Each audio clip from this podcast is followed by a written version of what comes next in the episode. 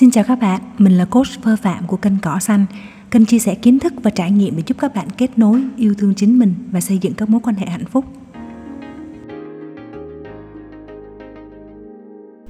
Chào mừng các bạn đến với series podcast về các mối quan hệ nơi công sở và mình là Phơ.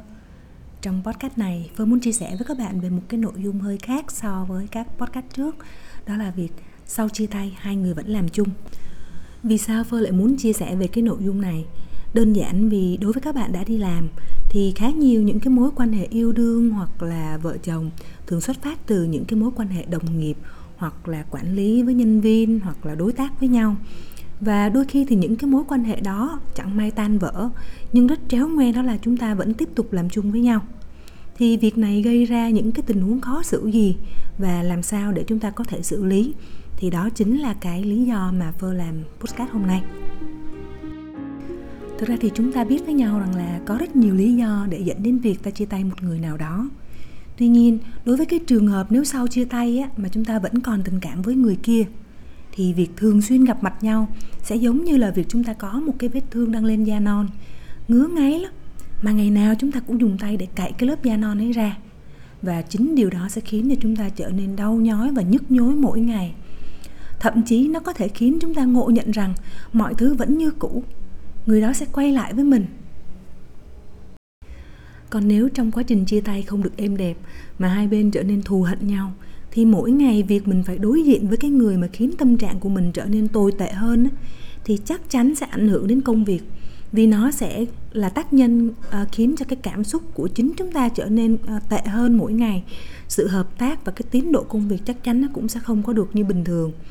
Vậy thì nếu rơi vào tình huống này á, thì chúng ta sẽ cần phải làm gì? Với phơ, điều đầu tiên và quan trọng nhất mà chúng ta cần phải làm đó chính là về suy nghĩ. Chúng ta sẽ cần phải xác định rất là rõ rằng là mối quan hệ này đã kết thúc rồi, để không có những cái trông đợi. Và những gì mà đã xảy ra giữa hai người chỉ là một khoảng ký ức mà thôi. Cách suy nghĩ này sẽ giúp cho các bạn phân định rõ giữa công việc và tình cảm. Để mà cái yếu tố tình cảm nó sẽ không có ảnh hưởng đến cái sự hợp tác giữa hai bên. Nếu trong trường hợp chúng ta gặp nhau ở nơi văn phòng và chúng ta vẫn cần phải làm việc chung với nhau nữa.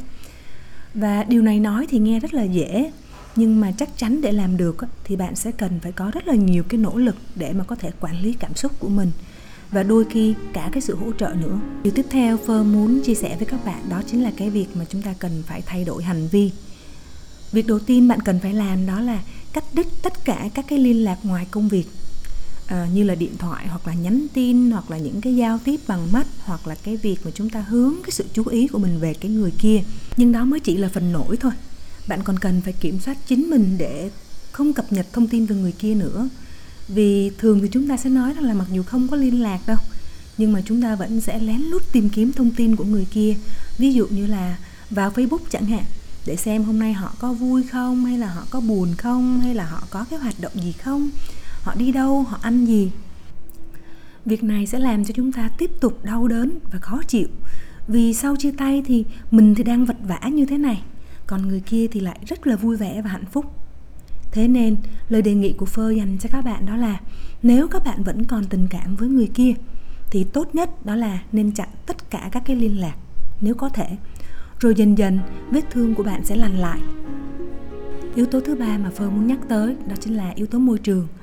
Sau khi chúng ta làm rõ được về mặt suy nghĩ, điều chỉnh hành vi, thì việc tiếp theo mà chúng ta cần phải làm, đó chính là tác động lên yếu tố môi trường. Vì như đã nói, chúng ta vẫn làm chung với nhau. Nếu may mắn trong công việc không có bất kỳ tương quan gì thì chúng ta đơn giản chỉ là cần phải tránh những cái nơi mà trước đây hai người thường ngồi chung với nhau hoặc là những nơi mà à, đã có những cái kỷ niệm với nhau. Ví dụ như là khu nhà ăn chẳng hạn hoặc là quầy nước hoặc là góc ban công hoặc là những cái quán quen gần văn phòng chẳng hạn. Nhưng mà nếu trong công việc cần phải làm chung với nhau thì chắc chắn rằng là cái nỗ lực của bạn nó sẽ nhiều hơn rất là nhiều.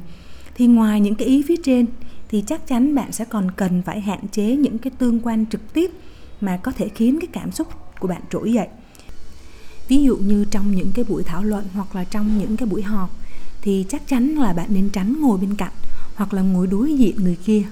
Và cái sự lựa chọn phù hợp nhất đó là bạn có thể ngồi cùng phía, nhưng mà không phải bên cạnh. Để thứ nhất là bạn không cần phải nhìn thẳng vào mắt nhau, đó là cái đầu tiên. Và cái số 2 đó là cái khoảng cách giữa hai người nó không quá gần để mà có thể những cái cảm xúc trong bạn nó bắt đầu có cái sự sao động. Và cái lựa chọn cuối cùng đôi khi chúng ta cần phải thay đổi hoàn toàn môi trường. Có thể là đổi vai trò có thể là đổi vị trí có thể là đổi nhóm mà các bạn đang làm việc.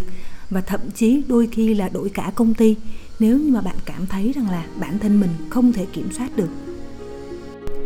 Và điều cuối cùng mà Phơ muốn nhắc tới ở đây á, là sau khi mà bạn làm hết cả ba cái yếu tố phía trên thì đôi khi bạn vẫn sẽ cần cái nguồn lực hỗ trợ một cái người nào đó mà đủ thân để cho bạn có thể chia sẻ câu chuyện của mình và cả cái kế hoạch của bạn để thoát ra khỏi cái cảm giác đau khổ mà hiện giờ mình đang có. Một người mà người đó không phải chỉ đơn giản là hùa theo bạn nói xấu cái người kia đâu mà là có thể thẳng tay gọi là hất một gáo nước lạnh vào mặt bạn để giúp cho bạn tỉnh ra. Nếu chẳng may à, trong một khoảnh khắc nào đó bạn có những cái suy nghĩ theo kiểu như là à người đó sẽ quay trở lại với mình mọi thứ sẽ trở nên tốt đẹp và vẫn như bình thường thôi và đó là bốn bước mà Phơ hy vọng rằng nếu có bạn nào đang gặp phải tình huống sau chia tay mà vẫn còn làm chung với người kia, thì nó sẽ giúp ích cho bạn trong cái việc tìm ra được cái hướng giải quyết tốt nhất cho vấn đề mà bạn đang gặp phải. Còn nếu như bạn đang gặp khó khăn trong việc thực hiện, thì đừng ngần ngại để lại tin nhắn trên podcast này hoặc là link Facebook mà Phơ để trong phần mô tả để Phơ có thể hỗ trợ bạn thông qua coaching nhé. Hẹn gặp lại bạn trong podcast lần sau.